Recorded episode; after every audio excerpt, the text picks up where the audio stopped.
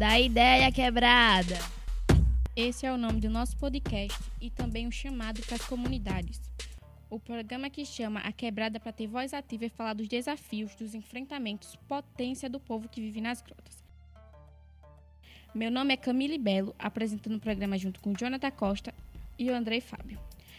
Hoje o nosso convidado é o seu Carlos, que mora na Grota do Arroz, para falar um pouco sobre a infraestrutura, principalmente calçamento. Agora eu vou chamar o Jonathan, que já tem uma pergunta para o nosso entrevistado. Bom dia, senhor Carlos. Bom dia. É, eu vim fazer uma pergunta aqui para o senhor para saber o que é que a falta de calçamento atrapalha na vida do senhor. Não, a, a falta de calçamento atrapalha na minha vida e atrapalha na vida de todos. Porque a gente sempre só tem promessa de calçamento lá na Grota do Arroz. Como a gente chega na, lá na infraestrutura, eles dizem que estão calçados a Grota do Arroz, mas nunca teve. Aí o problema da gente é sobre é, o calçamento não existe.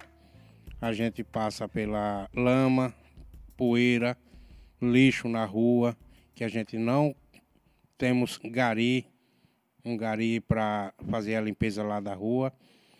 E o calçamento da, da Grota do Arroz nunca existiu. E a gente está esperando até agora e nunca vieram para dizer que vai fazer ou não. Só promessa, promessa e nunca Só cumpre. promessa, promessa e nunca chega lá, viu? Entendi. Um poder público já prometeu o senhor um calçamento, se alguém já prometeu? Já, já prometeu. Calçamento ali na Grota do Arroz. Eu tenho processo, viu? Já dei vontade de entrar na justiça, mas eu só, ali na Grota do Arroz, não posso entrar na justiça porque uma andorinha só não faz verão. Ninguém lá concorda na Grota do Arroz, né? Que pra gente entrar com processo, a gente sempre correr atrás, a gente tem que andar acompanhado com a pessoa que queira também ajudar o próximo, né?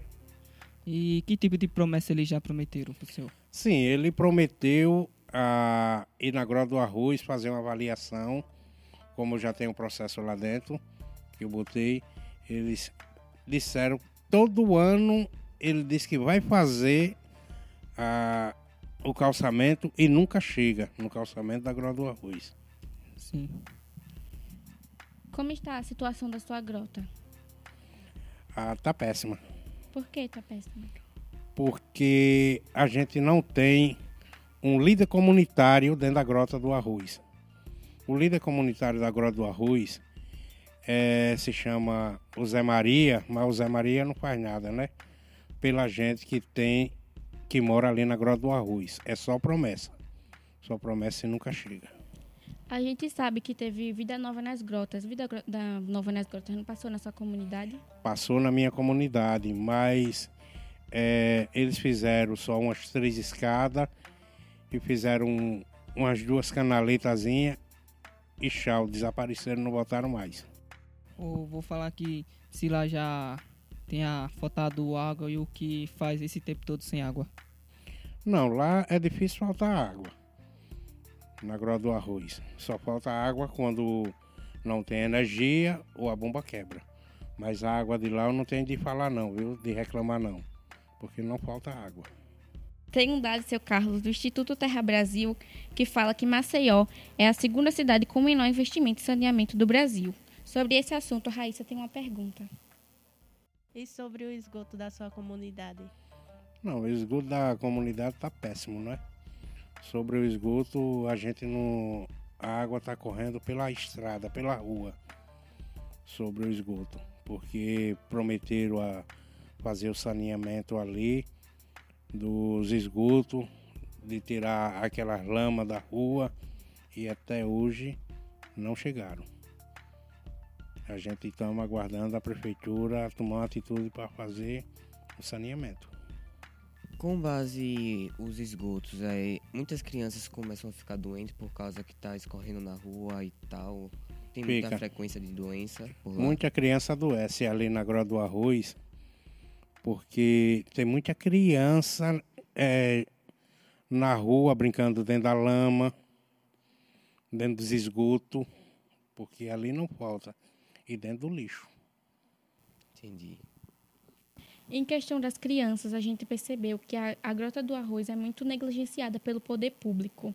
Em questão da educação, tem transporte para levar as crianças para a escola? Olha, o, tra o transporte vai chegar agora uns dois, uns dois micro-ônibus, mas em primeiro lugar eles estão negando é, porque a gente tem duas escolas vizinhas uma da outra, não era nada demais uma escola, um transporte de uma escola, levar a criança a outra escola, porque tudo vizinho, aí fica péssimo, porque ele nega o transporte para as crianças. E dois, a gente, eu já lutei atrás de transporte para ali e até hoje não consegui. E ainda vou lutar, porque eu estou com uma filha minha doente por causa de que peso, sobrepeso dentro de uma bolsa escolar. Como é que a gente bota um peso numa criança, viu? Botar seis livros numa criança é mesmo que você está jogando um saco de cimento nas costas dela e botando ela para andar com saco de cimento. Aí é sobre isso o transporte, porque facilita elas carregar peso. Tanto elas como vocês que são estudantes, viu?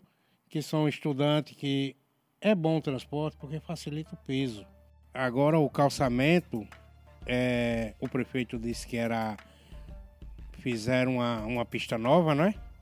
Sobre o calçamento. Agora aquela pista nova é particular. Eu já procurei saber na infraestrutura, aquela área que estão fazendo ali na Grota do Arroz são tudo particular. A prefeitura não tem nada a ver ali. A prefeitura tem a ver é de lá da pista que estão fazendo nova para dentro. Mas dali da pista nova para dentro está esquecido. Ali, aquela área, se a comunidade não tomar atitude, ali o calçamento não chega nunca. Eu já procurei saber. E até lá na infraestrutura me falou. Pega os pessoal e vão fazer uma manifestação na pista. Fecha a pista, não vandalismo. Fecha a pista que eles vão fazer o calçamento lá dentro. Mas a, o povo não quer isso. O povo quer que o prefeito tome uma atitude e faça aquele pedacinho de grota, porque é um pedacinho. É menos de um quilômetro. E a falta do calçamento não afeta também a falta do transporte?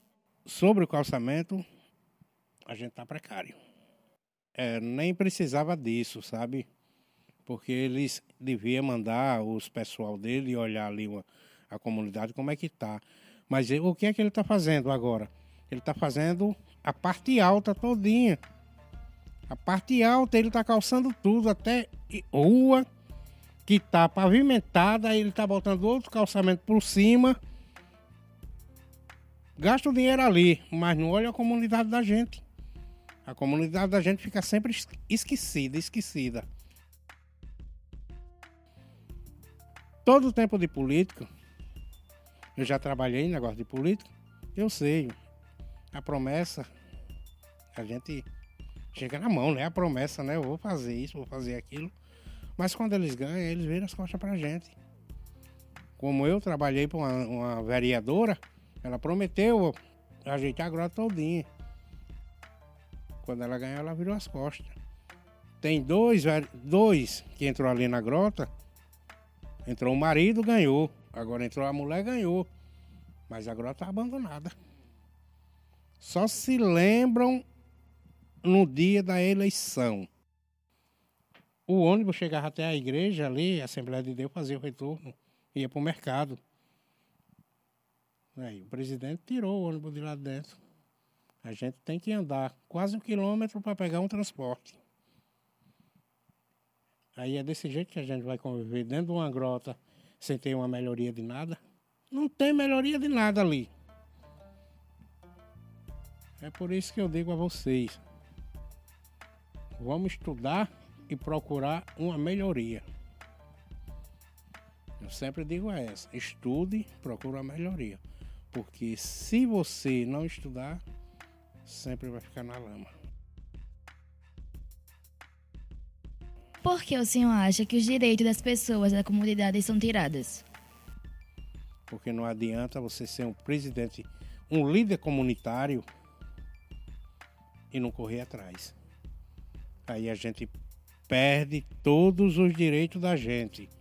Porque, em primeiro lugar, um presidente de uma comunidade, ele tem porta aberta para falar com o vereador,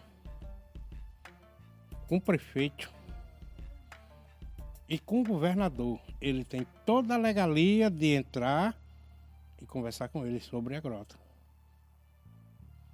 Eu sei porque eu já fui líder comunitário, eu já andei muito nisso.